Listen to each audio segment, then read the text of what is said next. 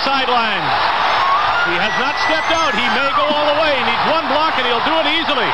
Promise Mess I wouldn't do this. McDavid stops up. What a move. Shoots. Scores!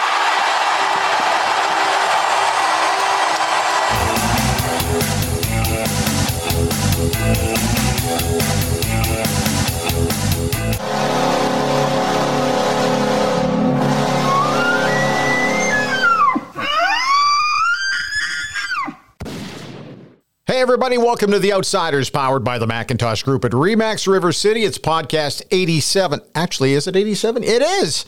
It's hard to believe it's 87. I guess I've gone into this COVID haze that everybody's gone into. I'm Bryn Griffiths. He's Robin Brownlee. And joining us from Calgary, Derek Wills, the radio voice of the Calgary Flames on Sportsnet 960 The Fan. Gentlemen, how's everybody doing? Good morning, guys. It's the Sidney Crosby of podcasts, number 87. It is. never, Never never so thought of it. pretty high. Well, uh, when we set this up about a week ago, we were really just wanting to talk about the Calgary Flames and how they were handling COVID, but things have changed dramatically over the past 48 hours. But first things first, Derek, let's talk about what's going on in Calgary, what's happening with the Flames. You've been out of action now for, is it almost been a week? Yeah, I'm uh, starting to lose track of the days. They're starting to blend together again, guys. And I can't believe we're back to this point. Uh, I mean, 21, 22 months into this thing, when it when it first hit, it, it took me off guard, and and I thought, okay, well, you know, give it a week or two, and this thing will be over, and we'll be back to to living life again. And uh, it felt like we were for a little while anyway, but now it feels like uh, March of 2020 again. So yeah, it's it's been a little while since the Flames played. They've had their last what is it, four games now postponed, uh, which is certainly something that we didn't see coming. But uh, they were lucky for a long time. You know, whether it be you know going back to the return to play or you know getting through last season, they had a, a COVID case here or there, or COVID scare here or there. And even even earlier this season, nothing. And then all of a sudden, it just hit them like a freight train. And the, the thing is, and you guys know how it is, uh, pretty tight confines inside of Scotiabank Saddledome and a lot of arenas around the National Hockey League. So if one guy gets sick, especially with something uh, like COVID, and uh, we don't know for sure how many guys have Omicron, but uh, apparently it's uh, very highly transmittable. If you're in tight confines with somebody who has it, chances are you're going to get it. And you know what, guys? I'm not sure. It's a terrible thing that it, it's happened this way. Obviously, you, you think about the health and the safety and and from what we've been told, most of the cases are asymptomatic. There have been a handful of players, coaches, staff, family members that have had mild symptoms. Uh, I think a couple with moderate symptoms, but those have quickly turned around. So uh, cross our fingers and hope everybody stays healthy or at least stays uh, away from getting really sick from this thing. But yeah, it, it came out of nowhere and it's completely turned everybody's lives upside down again, unfortunately.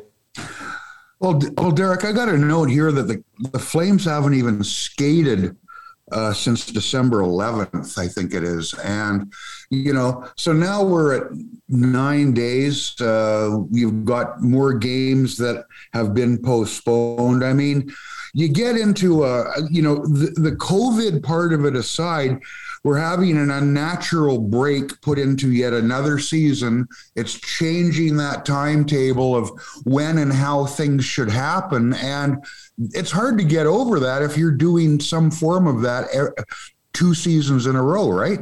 It certainly is. Uh, I mean, you feel sorry for them because I I know that the the players and the coaches and the staff that uh, did uh, test positive for COVID, they're worried about everybody that they've been in contact with and are in contact with. So, you know, the health and safety part of it is is first and foremost, and everybody keeps uh, reminding us of that. But th- there is the hockey side of it as well. And it's obviously far from ideal. This is a team that uh, has played some really good hockey this season but uh, went into this COVID shutdown on a four game losing streak, the, the longest losing streak they've had. So, you know, when you look at it from a hockey perspective, they're anxious to get back on the ice and playing games again so they can get their season back on track. They've suddenly fallen into a tie with the Oilers for third place in the Pacific Division, a division that they've led for the vast majority of uh, the last month or month and a half. So, they do want to get back on the ice, but right now uh, the majority of the team is still in COVID protocol. And I guess the good news, if, if, you're looking really hard for a silver lining, I think this would be it,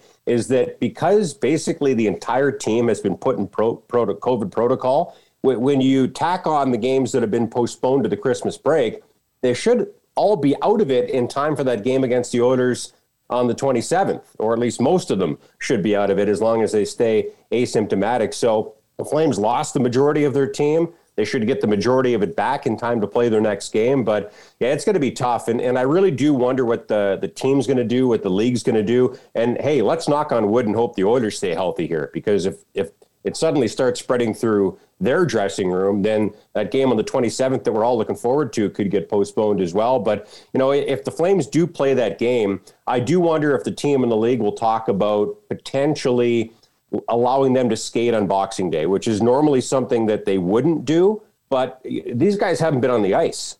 So you'd, I think, be risking injury, physical injury, if you ask them to play in the Battle of Alberta without even a practice mm-hmm. in between the shutdown and and starting up again. So we'll see what happens. But uh, you know, I, I, don't think it's unprecedented. I remember the Flames played a game. I think it was in Denver on on the 27th of December, coming out of the Christmas break. This is a number of years ago. And they actually allowed them to skate. The players said, "Hey, we want to skate." Yeah. So the NHL and the NHL LPA were able to agree on that. They skated on the 26th, traveled on the 27th, and and played the game. So we'll see if they end up doing that. Well, you also bring up something interesting. Edmonton and Calgary are so close that they may kind of. I know that the NHL Players Association like to get the teams in the night before any game, but in this particular case on the 27th, and who knows, somebody could be listening to this podcast in January, but we're not there right now. I can see them actually uh, probably waiving that rule and telling the Edmonton Oilers if you want to do a morning skate where you're at and then fly in right afterwards and then fly out right afterwards, that would make perfect sense to me every once in a while, both the Players Association and the league certainly have got to do the right thing. Am I wrong? No, I mean, I think that makes a lot of sense as well. And you also, I think, would limit the potential spread of this thing if if you had them separated for as long as you possibly could. So, uh, I mean, we're living life now, and we have to adjust on the fly, really. And and you know, I think the league and the players have done a really good job of that since the start of this, going back to 2020, March of 2020 and and I think that's the reason why they've been able to hand out the Stanley Cup the last couple of seasons. I just this was really unexpected for me in this 2021-2022 season, guys, because I thought we were past this, but clearly we're not. Uh, hopefully, we are sometime soon. But it's uh, it's something that I think has really thrown a curveball at, at everybody, and and I feel sorry for the schedule makers because you know there I believe are five teams now that have been shut down until after the Christmas break now you've got to reschedule a bunch of games. Uh, and if, if players do end up going to the Olympics, that three week window is gone. Even if they don't, I think it's gone for a lot of teams who have already booked things into their yep. building. Yep. So, yeah, just uh, not best case scenario here, here guys, but uh, we're, we're all trying to get through it the best we can. Uh, well, well, Derek, and I understand completely uh, the people who say, come on, enough already. Um, we're tired of it. Uh, the the problem is, and please jump in if I'm wrong. I don't like saying this, but it doesn't matter if we're tired of it. COVID is not tired of us. Yeah. And as much of a pain in the ass as it is, we can't sort of just pick away at it and do the minimum because we want to keep going because it's been a tough slog. I think we have to find a way, and maybe there's not a way. Let, us leave that as a possibility to stop it in its tracks finally, because now is not the time to half ass it. We've got to go at it as hard as we can to finally get out from underneath it. What do you think? Yeah, it's a tough one. I mean, I really wonder where the players are at with all of this. And a couple have been vocal about it. So you've got Nick Cousins on the one side saying, shut it down until after Christmas. Right. And then you've got Connor Hellebuyck on the other side saying, no, we don't want to shut it down. We want to play hockey. People need to watch us play hockey. And hey, I completely understand that. I'll, I'll let you guys in on a, I wouldn't say a little secret, but something that I haven't talked a lot about. I have talked a little bit about it. So uh, I'll share it with you guys. But you know, mental health, as far as I'm concerned, wasn't really a thing for me until the pandemic started. And then I'm not ashamed to say that you know during the spring and summer of 2020, I was probably at the lowest point of my life. You know, there were a lot of things that were chaotic on both the personal and professional side, and you know the the season got shut down, and suddenly what I love to do more than anything else, call hockey games, wasn't a thing. Uh, although I did do some some games of uh, I think it was NHL 2020 at the time. The Flames asked me to to call some simulated games, so that gave me something to do. But um, that coming to an end uh, was hard for me to deal with, and um, being kind of alone and isolated, and and not having people around was tough for me. And that was the the low point of my adult life. And you, you fight to get through that, and then feel like you're out on the other side, and then this happens again. Now, thankfully, I've got a great support system around me with my my girlfriend. I hadn't seen my dad since the start of the pandemic. Uh, he flew into town on Wednesday, so I get to spend a few weeks with him, which is great. But uh, I love calling hockey games. So not being able to call hockey games, not being able to golf, as we joked about uh, before the show started, uh, not being able to do the things I love is tough. But um, we also have to to get through this COVID thing, and I don't know how to do that or when that's going to happen but I do see it from both sides. I think the mental health side sometimes gets lost. You know, thankfully we have people like Kelly Hrudey who are willing to share their story mm-hmm. and, and, talk about some of their struggles because it's helped me feel comfortable doing that. And you know, I, I think you guys would agree if if we can help one person feel comfortable, know, talking to somebody about what they're struggling with, then I think we've we've done our job. So uh, I understand the mental health side of things, and I do think that hockey I, I, think that sports in general can really be an escape for people. And, and right now they they have that escape, but maybe they don't have it with their favorite team, right? Like Flames fans don't have it right now. So there is that side of it, but then you have to trust the, the experts, the uh, the doctors and, and the medical community, and, and follow their advice. And I know there are still some people out there that don't want to get vaccinated. And hey, we live in a free country where you get to make your own choices. And uh, I'm not going to know, sit here and, and, question anybody for for making the choice not to get vaccinated, but I've chosen to get vaccinated. I've had three shots now, two AstraZenecas and one Pfizer, and and I'm fully boosted. I think I can probably fly if I get another shot. So we'll see what happens when uh, when that happens, if that happens. But um, I, I think there's got to be a balance there. And I don't know if there's a right answer. I, I think there's way more gray than black and white when it comes to this. I do think eventually we're going to have to get back to living our lives. So I, I, guess to make a long answer just a little bit longer, what I'm hoping happens, and I've done a lot of research on this Omicron, and I'm not a doctor, not going to pretend to be one on the radio or on this podcast, but it, it sounds like it's highly transmittable, but not a lot of people are going to the hospital because of it. And and I, I last time I checked, one person worldwide had died with it, not necessarily because of it. Maybe that number has changed. So hopefully this is the beginning of the end. Uh, how to get to the end, I guess, is the big question. And again, I don't know if there's a right answer or a wrong answer, guys. Uh, and I hate to, to be Switzerland or to, to ride the fence here. Uh, I, I just hope sometime soon doctors discover that this is kind of like a, a, a, cold or a flu, something that we can live with and we don't have to, to stop living because of. So uh, when we get to that point, maybe we'll end up uh, finally out on the other side. Yeah, I'm with you on that. Let, let's get back to some of the stuff that, that we know a little bit about, and that is the National Hockey League. So, uh, and Robin and I were talking about this just before you joined us, Derek, and, and that is Jesse Puljujarvi's situation. The Oilers delayed their flight into Seattle on Friday to make sure they found out everybody that maybe had something before they even left the ground in Edmonton to head across the border. Jesse uh, ends up uh, testing positive on Saturday, and everyone said he's going to be stuck there for 10 days. They have a private plane, so they were able to get him back on Sunday night into Edmonton and uh, basically get him into a contained situation. That is the one benefit of having a lot of cash in a private plane. When you're an, an Oilers or a Flames organization, you have the you have the means to do that. But what it did do and it certainly uh, made it perfectly clear on Saturday night. I heard lots of talk about it around the league as people looked at that particular situation and went, look, this is not the time to be stranding guys in the U.S. So maybe we got to do something. So they got going on it. Now we're in a situation where there's a little bit of a break over the holidays here. And the question that I'm starting to uh, pose is: Are are we going to see maybe a two week delay in all games to kick off the new year? And in some ways, I think that would be a good idea. You alluded to it briefly earlier. They have a three week window with the Olympics, which maybe they could make up the games, but it's easy in Canadian markets when your hockey team is the number one property in the building. They've already given up those dates to concert and basketball games in the U.S. This is not a worst case scenario for the National Hockey League. Correct me if I'm wrong, guys.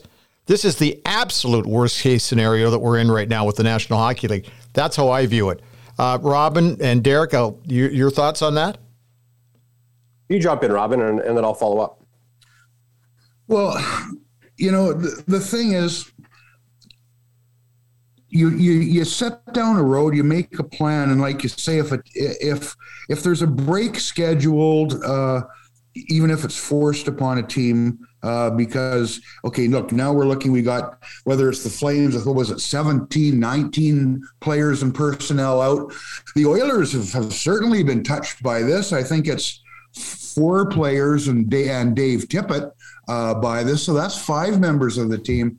If you decide uh, as a team or as a league you're not going to have games in this building, well, other things get booked. It's, you know, buildings need cash flow. They need business. And then if things change in a week as they tend to do because this is very fluid you can't say oh that concert we booked we got it. Yeah no no. We we changed our mind. We're going to play hockey again on that date. Like it there's a ripple effect especially in buildings in big cities that are busy all the time. You can't say, well, we'll block off this 10 day period and then change your mind because in that 10 day period, you may have with car shows and concerts and, and, and gospel traveling gospel shows. You could have four events in that 10 days that are booked into the building. You can't say, whoop, back it up. We changed our mind. Yeah. Uh, it, logistically, it's, it's a big schmozzle, isn't it? It certainly is, and, and probably a lot more difficult in some buildings.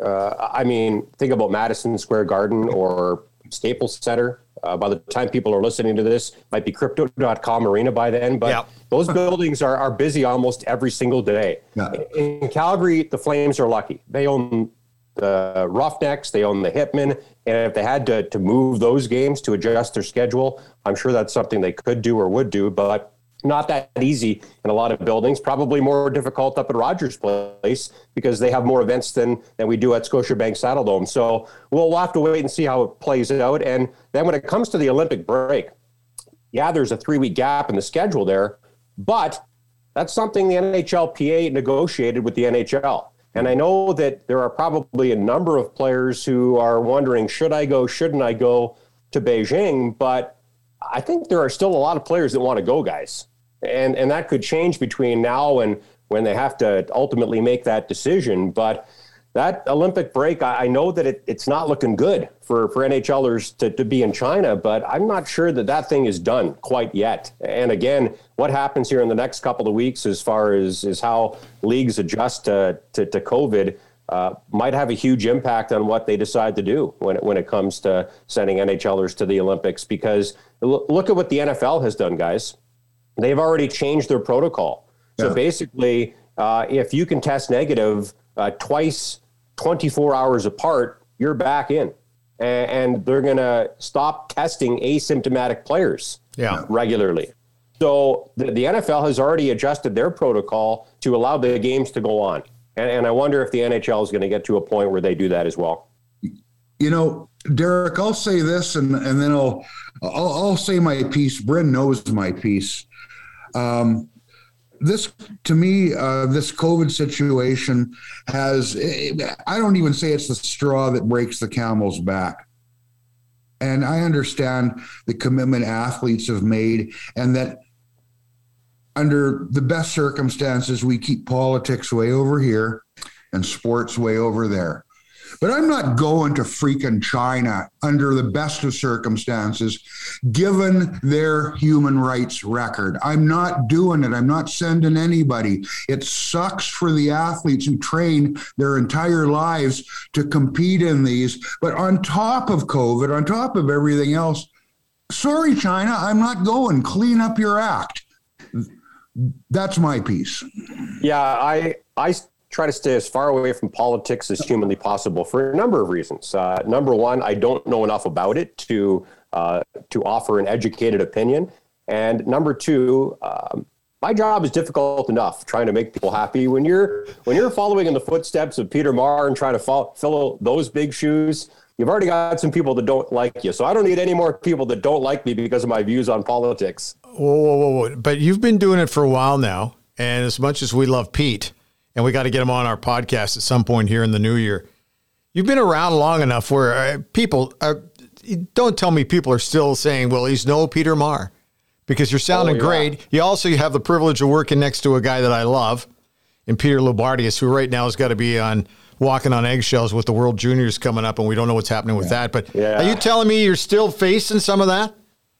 Oh, I, I, think I'll I'll face that forever. To be honest with you, Brandon, it's uh, it just comes with the job, and I knew it when I took it. Um, and I hope that well, the guy that took over for me in Hamilton uh, is no longer doing that job, but uh, hopefully the guy that took over for him uh, doesn't have to hear about that. Uh, but it's uh, it's an honor to to follow in the footsteps of a Hall of Famer like Peter Maher. So I I used to kind of take offense to when people said that, but now it's uh, it's something I hope that they say about me 20 years down the road. Um, when you do the job as well as Peter did it for as long as Peter did it, then uh, you belong on the Mount Rushmore of broadcasters, and it's something we all kind of to strive for. So uh, it used to bother me, and, and now it doesn't. But yeah, there are still people that say, "Well, he's no Peter Maher, bring back Peter," but. Uh, that just comes with the territory, so it's okay. Has Pete, Pete, not dragged you out for a brewski to talk about it and tell you just oh, to yeah. ignore it? Because no. that's what he did with me in Calgary. Yeah, he has been unbelievable, guys. Really, since the day that I got here, and, and three or four days after I arrived in town, uh, they had his going away party. And the late Ken King was up at the microphone and said something along the lines of, Derek Wills has the hardest job in Alberta. And I'm like, oh, thanks a lot. Yeah. I don't know anybody in this room outside of Peter Loubardias and the guy who hired me, Kelly Kirsch, but uh, thanks for, for saying that. But um, it, it, I mean, hardest job in the world? No. I mean, especially think about the healthcare workers, the frontline workers, what they've had yeah. to deal with the last 22 months. Uh, that might not be the hardest job in the world, but it's it's right up there, and, and I certainly admire those people. But what we do, guys, is try to be a distraction from what's happening in the real world. Right. Um, which, which for me, that's one of the great parts of this job. If if someone's having a bad day and you know they turn on their television or turn on the radio and they watch a hockey game and it makes them feel a little bit better, then uh, that makes me feel good about uh, the, the job that I've, I've done. Well, you know what, uh, Derek, and and not saying this just because you're on with us. I listen to your call and I love your call and I love Peter's call. You should probably go out for dinner sometime with Jack Michaels because he's got the same thing here. Rod Phillips kind of hung yeah. around here for a while and yeah. and put his stamp on this team. I tell you what. Um, and I sat beside Rod for a long time on that plane. I love Jack Michael's call now. You you know, we're Bryn and I are of a certain age. Sometimes you get settled in and used to something and yeah sometimes you don't like the change just because it's a change you don't really look at it and see is it change for the good or is this got it you know is there something good about this when I first heard Jack, it's like, well, I don't like Jack Michaels. I don't like the way he calls these games. Well, it's because it was different than the way Rod called games. Yeah, yeah. Now I listen to him, I go, this is great. And I mean, I can't speak for your audience, but it's got to be sort of the same thing down there, I would think.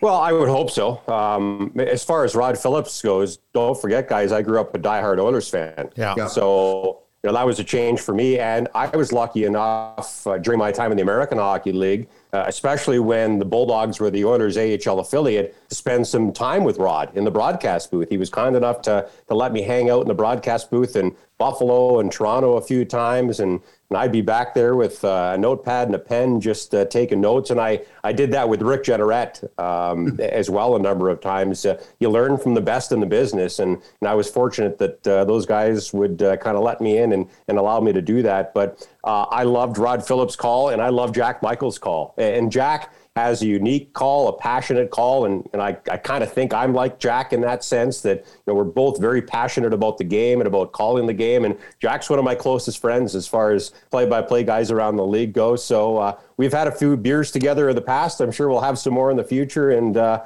yeah, I'm sure it wasn't uh, easy on him as it uh, wasn't easy on me at times. But we've got we've got unbelievable gigs, so we don't complain too much.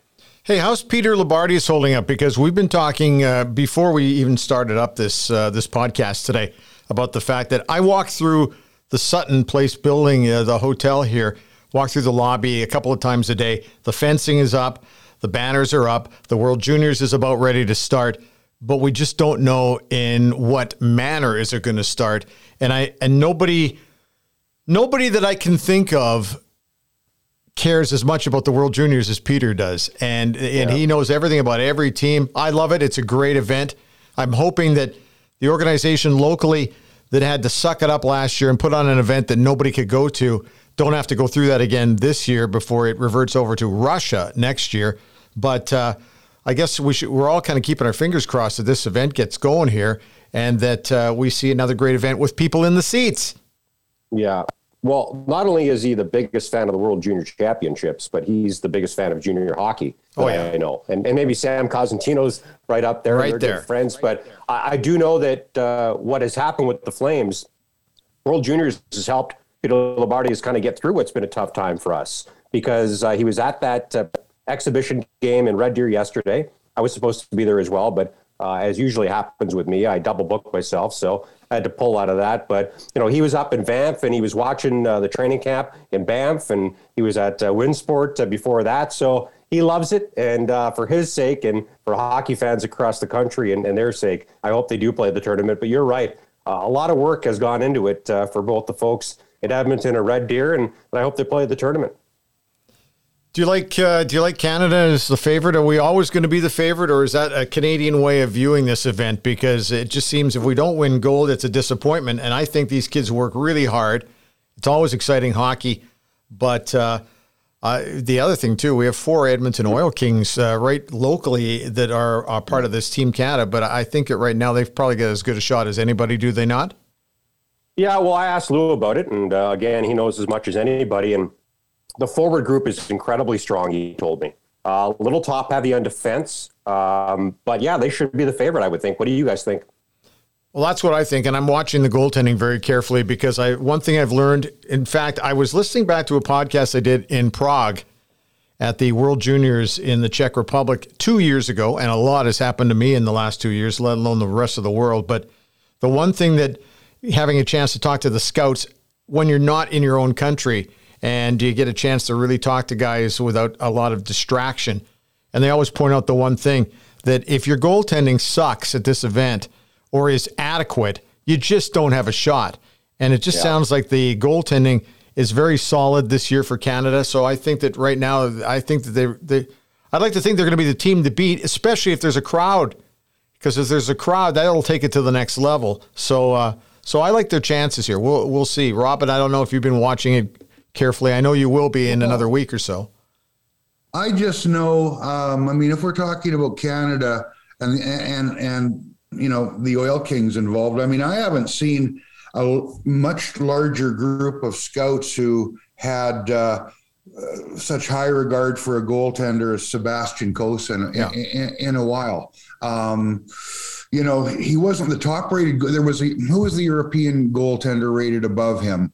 Uh, who went uh, going into the draft. But Cossa, I, I know the Oilers were staring at this kid yeah. in their own yeah. backyard. Ken Holland sitting in the stands, sort of like whistling and looking around, like, eh, just taking in a little practice here with, you know, a little oil king. He had his eyes on this kid and they wanted him. They never got the shot at him. So, yeah, I mean, I'm trying to think, I'm trying, trying to think, is there a year when goaltending isn't important? I'm trying to go back to, geez, Saskatoon, the World Junior Championship I did with Bure and Lindros there, and the good old Flames goaltender, whose name escapes me now, who was Canada's goaltender back then. Oh, my brain! Hang on, it'll come That's to us. It'll come to us in about five minutes. But you know uh, what I'm talking about, right? Oh yeah. 91 is was it or that, 90? That World Junior team was unbelievable. Um, Yes. And remember how dominant Lindros was, just a, a man amongst boys at that time. Yeah. Yeah, and and although there was a there was a joker in the deck uh, for for Bure and Lindros and all the guys that uh, made an impact there, the top defenseman of the tournament uh, that year was Yuri Slager. Yeah. Well, well that's the it didn't quite it didn't quite the follow-up career didn't quite match that given all the defensemen that were there but yeah Yuri Slager But that's the best Now, part of this. come on That's the best part of this, Robin, is we watch some kids can handle it, some kids cannot handle it. And then you always watch somebody come to the fore at this event, and then you never hear from them again. And then there's some other guys that are absolutely dominant and then go on to dominant careers. I just think that that's part of the charm of this event. The other thing, too, Yeah. having done four and a half, five years of play by play in the Western Hockey League, the one thing that I always loved about the dub is that every kid plays every shift like it's their last. And in some cases, it is. And that's exactly how they tend to view it at the World Juniors. There is no down, there's no, there's only one flow. There's no ebb and flow to any of these World Junior games. It's always way up here. The emotional level is way, way up here. And that's exactly how I love it. And Derek, I don't know what's appealing about it to you other than the fact that you get a chance to cheer for your, your country. That's the best part of it all.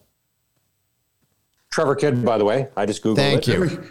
Yeah, There we go. Trevor- It was going to bug me if, if I didn't know who the who it was. I knew it would happen. The name wasn't popping into my brain. Peter Loubardias used to be uh, really disappointed with me right now that I didn't uh, know the answer to that. He'd have got it two minutes yeah. earlier. You know that. Oh, he would he would have got it before the question actually Yeah. Fully came out of your mouth. But yeah, I just I love watching hockey. I love cheering for my country. So fingers crossed that tournament goes on. Yeah, that you know what? That's I completely agree. I I haven't covered one in a while, and I tell you what, it's terrific. Whether it's the nationalistic thing or or them, there's I think there's less them and us now. If you go back far enough, you know, it, it almost ages like those old Rocky movies. There's no Iron Curtain anymore. It's not the it's not those big bad Ruskies from you know. It's a it's a it's a bigger world and uh, you know, hockey's far more integrated now. But I tell you what, some of the best moments I ever had have been covering the World Junior. I mean, uh, I don't know how many you've done, but uh, of top 10 highlights covering hockey in, in my journalism career, probably half of them are World Junior moments. Really. Yeah. Well, it's funny because I am probably the biggest Rocky fan that you will find. I've I was born in '76, so that's the year Rocky came out. Uh, I've actually got an original Rocky poster, not not the one that came out when the, the movie first came out, Right. but it was in theaters for so long. It's actually one of the folded up ones um, that has the um, would be the not the Grammy, but the Emmy award on Yeah, it. yeah. Um, so I'm pretty proud of Oscar. that. I've got Ro- Oscar. Yeah, Yeah, uh. Rocky Four is my favorite movie of all time. Yeah, and it's funny you, you bring up the Iron Curtain. Did you see the jerseys that Russia was wearing at that Channel One Cup with the CCCP on them? Old time hockey. Yeah, I was like, what? It was, Yeah. uh, and you know what? Uh, I probably shouldn't say this, but I will, and maybe I'll get in trouble for it. But I think the Russian national anthem is a beautiful song. It is. I really do. Yeah, i- it is. And uh, I- I'm also a little partial to the Welsh national anthem uh, with my background. It- but eh, but anyway, the, the most amazing thing, and you've obviously talked about dealing with some mental health issues here, but the other thing that's standing out from this interview for me is Rocky Four. Like what what grabbed you about Rocky Four?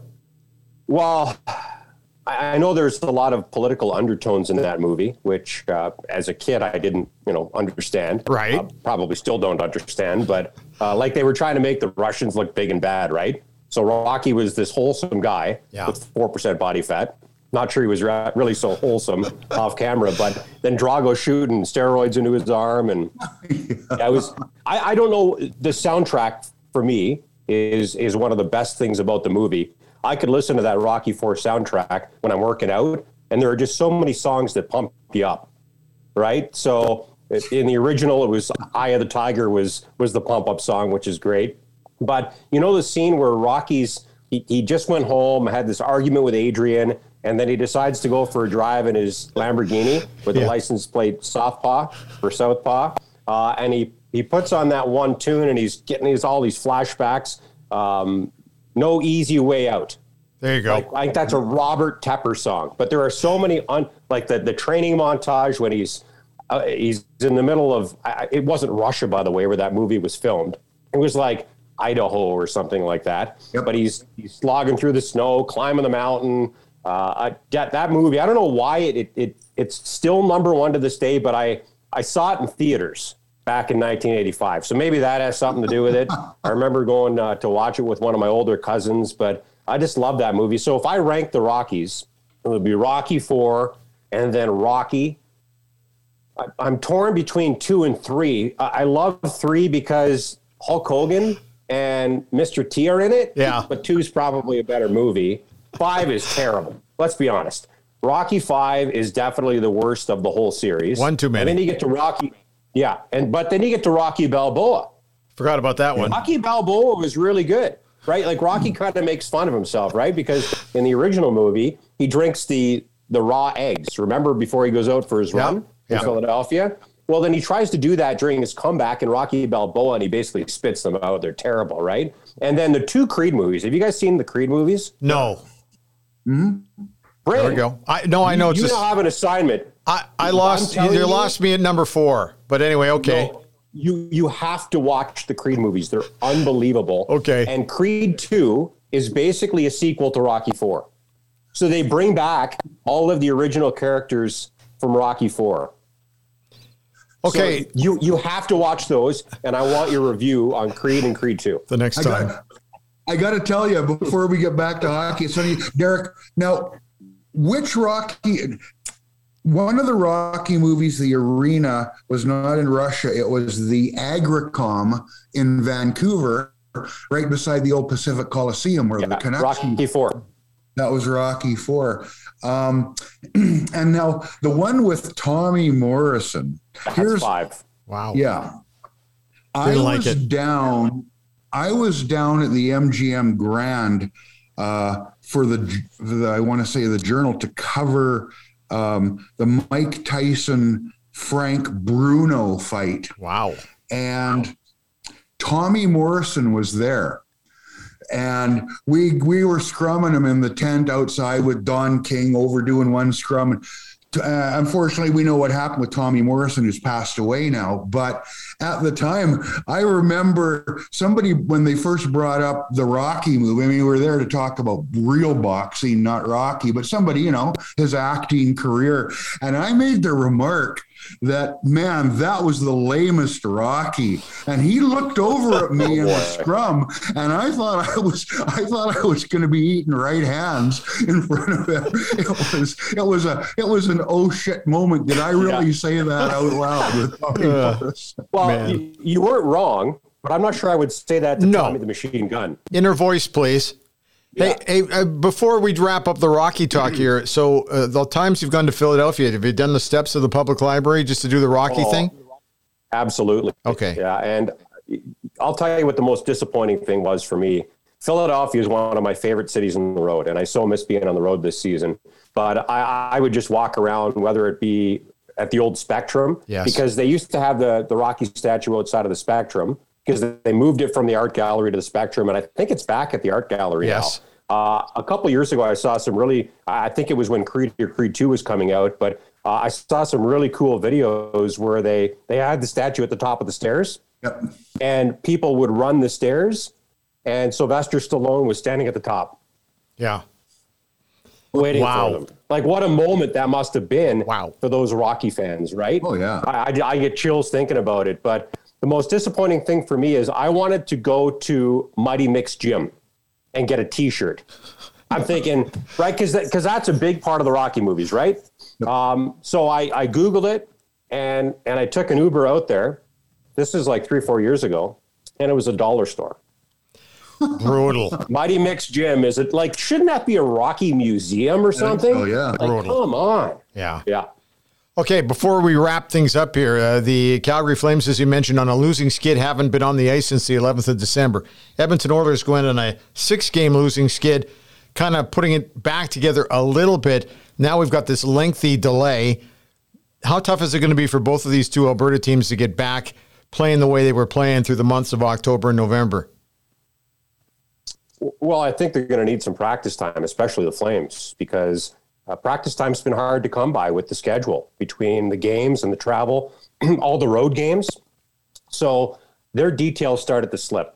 And Daryl Sutter talked about some of the challenges of the schedule, and every team goes through those stretches. Yeah. But the, the Flames have had three long road trips this season a five game, a seven game, and a four game, and two trips out east. So it's really cut into their practice time. So I think it's going to be difficult for them to get back to where they were as far as the details and and being so tight defensively until they get some more practice time. But, you know, I think about that game on the 27th. And guys, let's knock on wood and hope that we see the Battle of Alberta on the 27th because both teams will be so pumped up to play. What would already be an intense game, I think, will be just that much more intense, especially if it's in, inside of a full building. But for, for Daryl Sutter, it's all about making sure that the details are there, and and those certainly started to slip. I think even before the four game losing streak, uh, I think about that four game road trip where they won the first couple of games. They got wins in in L.A. and Anaheim, but didn't play all that well. Um, so. Uh, probably a bit more difficult for the Flames because it's been such a long layoff, but I'm sure tough for the Oilers as well. And and the, the season's already been compacted because of the three week break in February. Now it's going to be even more compacted. I'm not sure how many back to backs the Oilers had on their schedule. The Flames had 14. Like normally for teams in Western Canada, Yeah. if you're into double digit back to backs, that's a lot. But 14 of them, and who knows, that might turn into 20 with with the rescheduling of these games. Well, from a selfish point of view, I really enjoyed the start that both teams got off to. I thought, you know, we can say Battle of Alberta. It's only a Battle of Alberta when both teams are good, and we haven't always had that. They are. Yeah. Yeah. Um, and of course, then the next step is, yeah, but we need a playoff series as well. First things first, let's get a good regular season. And what I like is the way the Flames, and there's been changes since last season. I thought the Flames might morph more quickly uh, under Daryl when the change was made last year from Geoff Ward. That sometimes takes time. It clearly did then because there wasn't the turn turnaround that I thought we might see. That certainly happened this year. And with the Oilers start, tell you what, I'm thinking about fans in this province. It's nothing but good news if both the Flames and the Oilers are good, and we don't have that often enough. Yeah, and I, I do think both teams are good, and I think there's a pretty good chance they meet in the playoffs this year, guys. Yeah. I've- Again, knock on wood, but Yeah. if the Golden Knights win the division, I think the Flames and Oilers could could face off in the first round. I've been explaining to the boys at home the the differences between the Battle of Alberta that they've been watching and the ones that I watched in the 80s. And I said, when you get into the playoffs and the two teams square off against one another, wins and losses are multiplied times 100. It's like you will feel like absolute the greatest the greatest thing going when your team wins and when your team loses in the Battle of Alberta in a playoff, it's about as low as you're going to feel. And uh, while watching sports, so yeah, let's keep our fingers crossed on that. Hey, listen, got to roll. And hold on, Yes, one last thing. Yes. What what you didn't have, what we didn't have back then, Yeah. was social media. As excited as I get Oh, yeah. thinking about Battle of Alberta in the playoffs, Yep. think about it with social media. Oy. Like I, I might just stay off of it for the Yeah. entirety of the series. yeah, it'll be it'll be pretty uh, pretty crazy. Hey, uh, I'm trying to trying to think of trying to think of Tim Hunter on Twitter. He, I think he actually is on Twitter. he's been on Instagram a lot lately. By the way, I've noticed. I mean, I mean back then after another Oh, yeah. after Right. another scrap with Sami. Yeah, Esa Tikkanen, I think I feel like he would have been super annoying on Twitter. Only on Yes. Twitter, yeah. If you could Shadowing understand him. guys on Twitter. Yeah. Hey, happy holidays to you. Uh, a big hug from us. Uh, you've gone through a, a, a tough year. A lot of us have gone through that. And, uh, well, of course, we wish you continued success. And hopefully you're not on the golf course too quickly, right?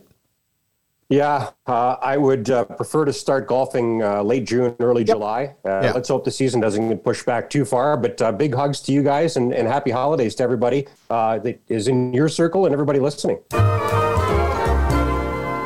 The Outsiders is brought to you by the Macintosh Group at Remax River City.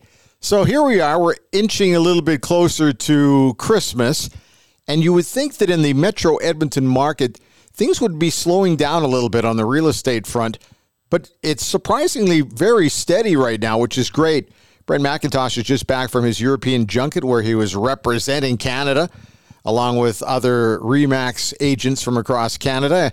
They were over in Europe having some fun, but Brent's back now and he's quite pleased with the way things are moving along. In fact, he just sold a home for a really good friend of mine, Chris, just recently. Took about 30 days to to uh, sell, and then Chris went on and bought another home in the in the market. So there is definitely something going on, and it is a positive. But if you are looking to sell your current home and maybe buy something new, then make sure you give them a call at 780 464 0075, or you can check them out online at macintoshgroup.ca. They'll start you off with a complimentary evaluation of your current home. There's no obligation at all, and certainly no deadline for this offer, but don't let the market pass you by. So both buyers and sellers are more than welcome to call the Macintosh Group at Remax River City. You can do it directly. Once again, the phone number 780 464 0075, or you can find them at macintoshgroup.ca and tell them the outsider sent you. So this is pretty much it as we wrap things up on episode 87. Robin, what a year it's been. It's been fun. It's been challenging. And there's more fun and more challenging stuff to come in the new year. But uh, hey, before we go, let's talk about a few other things. The Edmonton Elks. I, I am a firm believer that uh, that Chris Jones is going to get the general manager, head coach gig here. I'd be very surprised if he does not. I'm a little worried about a few things. Let me just quickly go through what concerns me, and then we'll get to your thoughts on it. But he didn't exactly leave here uh, in the best manner. He just up and left for Saskatchewan. That's left a bad taste in people's mouths. It still lingers with some people. Yeah. However, he was the head coach of the football club the last time they won a Grey Cup, and that should figure into it. He does a great job of putting together a team. That should figure into it not really a guy that thinks about community at all. He's all about the football team. And I guess it depends on who they bring in as the president. We should know that pretty quickly. But uh, as for the football side of things, I can't see Chris Jones being a bad decision. It's just, it's going to, it's just going to take a little bit of getting used to, I guess, to have him back. But uh, we've seen what he's done in the past. And if he can do that, then perhaps the team can find their way on the field and then we'll see whether or not they're able to do it off the field. Your thoughts? Well, you know, I think it's a sort of a, it can be a bit of a cliche to, you know, sometimes when teams say, or leagues for that matter, say, where are the fans? Uh, let, us keep it local here uh, with the Elks. Uh, one of the things people say is, forget the uh, the gimmicks and the this and the that and the halftime show and the presentation. Winning solves a lot of problems. And I'm with you on the football side of it. Chris Jones is as solid a football man as you're going to find. He's going to get things done when it comes to the product on the field. The complication is, and we know it, there's been a disconnect here between the club and the fans. Yes. Whether the name change is part of that, whether the hiring of uh, somebody who wasn't even a Canadian guy the last time out as president, so on and so forth.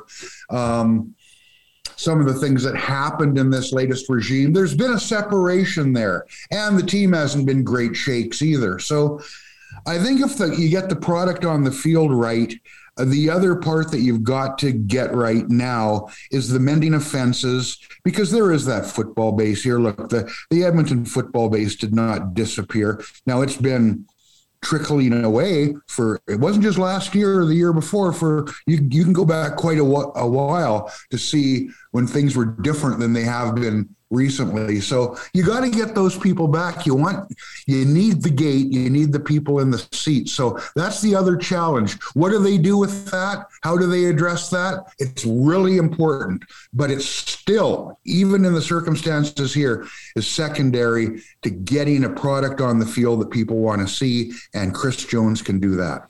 And as for the president hire, it would be really simple for me. There's a couple of things you can do to kind of get people back on side.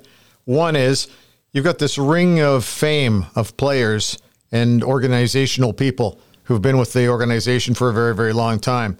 I'm not sure who the player will be, but if you're going to put two names up on the ring, uh, obviously uh, find a player that has been overlooked And Dwayne Mandrusiak at 49 years with the organization, got to be done. Yeah. Uh, if you get that done, you're taking steps in the right direction. It's a little more of a unique situation than a lot of other times where we've had to see this organization go through a bit of a rebuild because it's more than just on the field, it's off the field as well. And uh, I think we got to separate the two here. I don't think, uh, you know, as much as I'm not convinced that Chris Jones is going to be the guy going out glad handing at uh, at uh, Save on Foods on a picnic or something to promote the football club. He, his job is to win, and his job is to put the football team together. However, he might have to do a little glad handing. He's going to have to get used to that. That's going to be part of it. The president's job. That we can talk all we want about winning, and I'm totally with you. Wins does solve a lot of a problem that this team has had. However, uh, the president position for me is absolutely essential. If they can find somebody with a bit of a local angle, I think that'd be great. Somebody who understands the importance of media. I, I went off the deep end about the, the radio deal being very constrictive and not not really uh, good for the football club. It just needs some tinkering with. So you need somebody who's got a bit of a background when it comes to how to handle a broadcast deal. There's all sorts of, of things that will be required, but that community connection with the president is going to be so essential. So, hey, uh, want to talk about? I, I want to talk about Tiger Woods and Charlie Woods and John Daly and his son this past weekend because I just kind of latched onto this event. It was uh, the the PNC Championship in Florida, and it was uh, Tiger playing with his kid Charlie, who is unbelievable. Like it's just like I, you know, he's got he's got the old man. I can say that now. He's got the old man's mannerisms down to an art. Not only that, he was sticking it by the flag like within a foot or two. It was so much fun to watch. And uh, to see John Daly having so much fun again after what what has been a tumultuous career in so many ways, had the as you refer to it as the heater going. Uh, I was smoking the cigarette as watching his kid putt out on a couple, and I laughed. But it was a fun, fun event for me to watch on Sunday afternoon. I really enjoyed it, and it was so nice to just forget about the world for a few hours. Also to watch somebody golfing in nice warm weather when we're going through this right now. It's just I, I can't tell you how much I enjoyed watching it, Robin. Well, I got to tell you, Bryn, you and I talked about this. Um, to me, uh, and I loved seeing the highlights, and all I did was see the highlights. I didn't see the the uh, live event. Um, seeing that little guy uh, with the black pants and the red Nike jersey on, just like Dad, and the mannerisms, and the fact that he could beat 95% of the adults out there Yeah. head to head on the golf course. But there was a photo that ran just a, you know, just a, a shot of Tiger uh, hugging his son. And I tell you what, um, all the things that Tiger accomplished and, and the life he's lived, and it always hasn't been a perfect life. Who who does live that perfect life? But uh, the fame and the money and all the stuff that's come his way. Um, you look at a picture like that, and to me, uh, I wonder if that's the bottom line for him right there.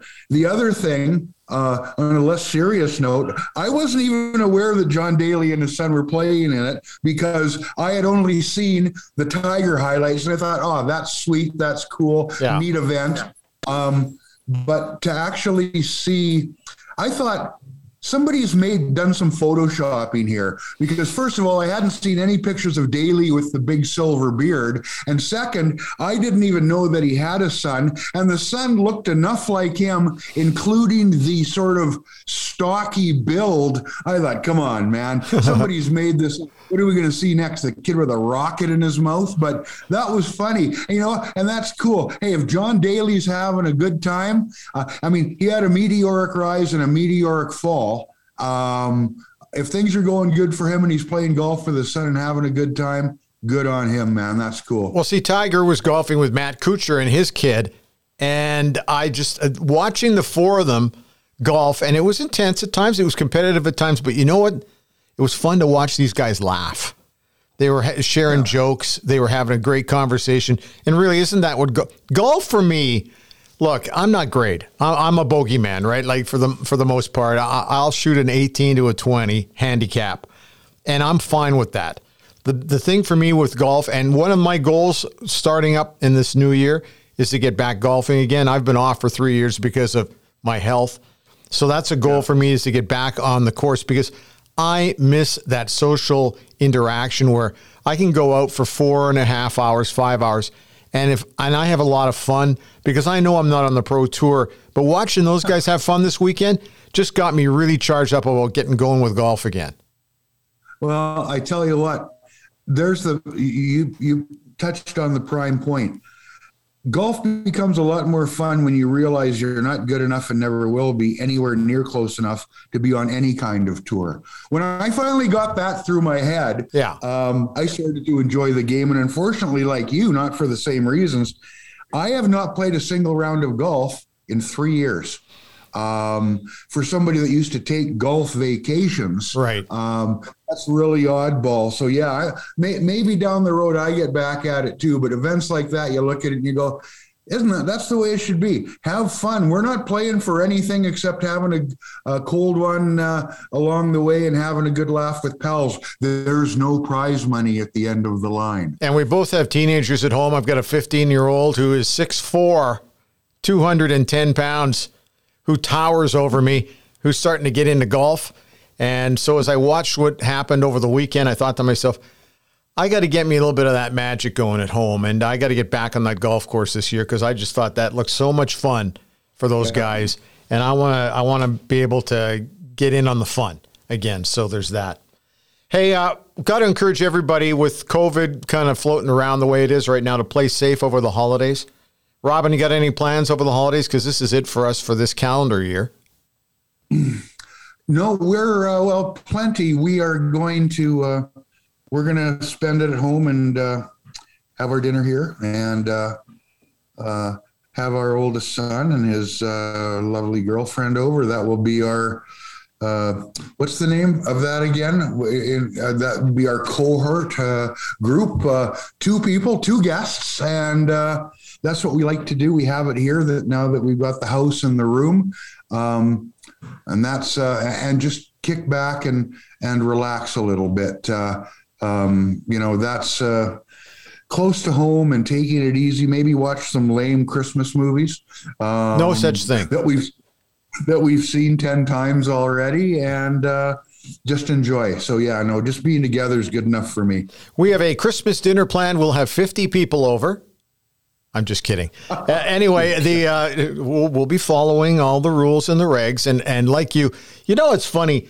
Some of these old Christmas movies, uh, and you refer to them as lame. I, I don't see them as lame. I see them as being a refresher every year, just reminding me how important a lot of things are in life. Uh, I'm a big believer in, uh, and I always watch It's a Wonderful Life, and I'll tell you why. Because I think the messaging in that movie, and that was never a Christmas movie. That movie was released in the summer. That movie was filmed in the summer. In fact, when he's running down Main Street saying hi uh, movie house and hi uh, emporium and all that stuff, that was filmed in July in Hollywood and the snow was melting like crazy. It was like around 85, 90 degrees. Anyway, that movie was not designed to be a Christmas movie, but has turned into one because of the messaging. And that is people wanting to know what their life would be like if they'd never been born and how much we touch people's lives just by being here. There's a huge message in that movie. And I just think that some may look at it as being lame or old because it's black and white. Uh, I know that the black and white thing kind of freaks out the 15 year old at home, uh, but it's the message that's involved there. And I think that there's a lot of great messages. Uh, Christmas Carol with Alastair Sim, the Scrooge movie, is still great. Uh-huh. The messaging is is so important. I don't think the messaging Absolutely. will ever be lame. And lame is and lame for me is tongue in cheek. cheek oh, I know. I've seen I've seen every one of these. Some in some cases thirty or forty times. Um, and on a party note from me, Die Hard is a Christmas movie. okay, sure. Thanks very much, Hans Gruber. Well, uh, anyway, uh, I saw the Hans Gruber uh, Christmas card is out. I saw it online the other day, and it made me laugh. It was all of his henchmen around him on a table, and Merry Christmas, that kind of stuff. Hey, uh, before we go here, make sure you check us out on Twitter. The handle's really simple. It is at Outsiders 2020. I know what you're thinking. It's almost 2022. I guess should we change that handle at some point? Although 2020 is when we got started, I have no trouble with it, and 2020 is how we tend to look at life anyway. So I tell you, Bryn, when you look, hey, when you drive over those old, big old concrete bridges, you'll see 1959 when it was started, when it was uh, built. I guess they so. don't go there every year and put a new number on No, it. So true. I think 2020 works just fine. Okay, that's fine. Make sure you tell your friends to subscribe to our RSS feed on any of your favorite ear candy sites like Apple, Google, Spotify, Pocket Casts, etc. We're also on YouTube. Who knows what's coming up in the next year? I'm looking forward to it. I record at the Road 55 studio in downtown Edmonton. Robin, do you have a name for your studio yet? We've been asking. You're down in the southwest portion of the city. No name No, yet? Uh, no, but uh, you know what? Maybe maybe over the break I'll uh, I'll come up with something. Right now, it's Okay. just the uh, it's just the uh, luxurious home studio in uh, uh, in Cameron Heights. So, okay. uh, All right.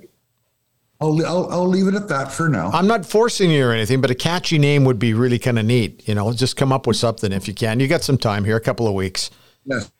Anyway, uh, looking forward to uh, the upcoming year, and who knows what's in front of us. Robin, happy holidays to you. Yeah, and to you and uh, Lori and the whole family as well. Uh, Bryn, uh, Merry Christmas. And, and hey, you know what? To those uh, of uh, you out there who download this and give us a listen uh, before the uh, before during the Christmas break, uh, uh, Merry Christmas to you as well. We uh, we're uh, thrilled that you take the time to uh, uh, have a listen to what uh, these two old guys have to say from time to time. Absolutely. Let's end it on that. Ho, ho, ho.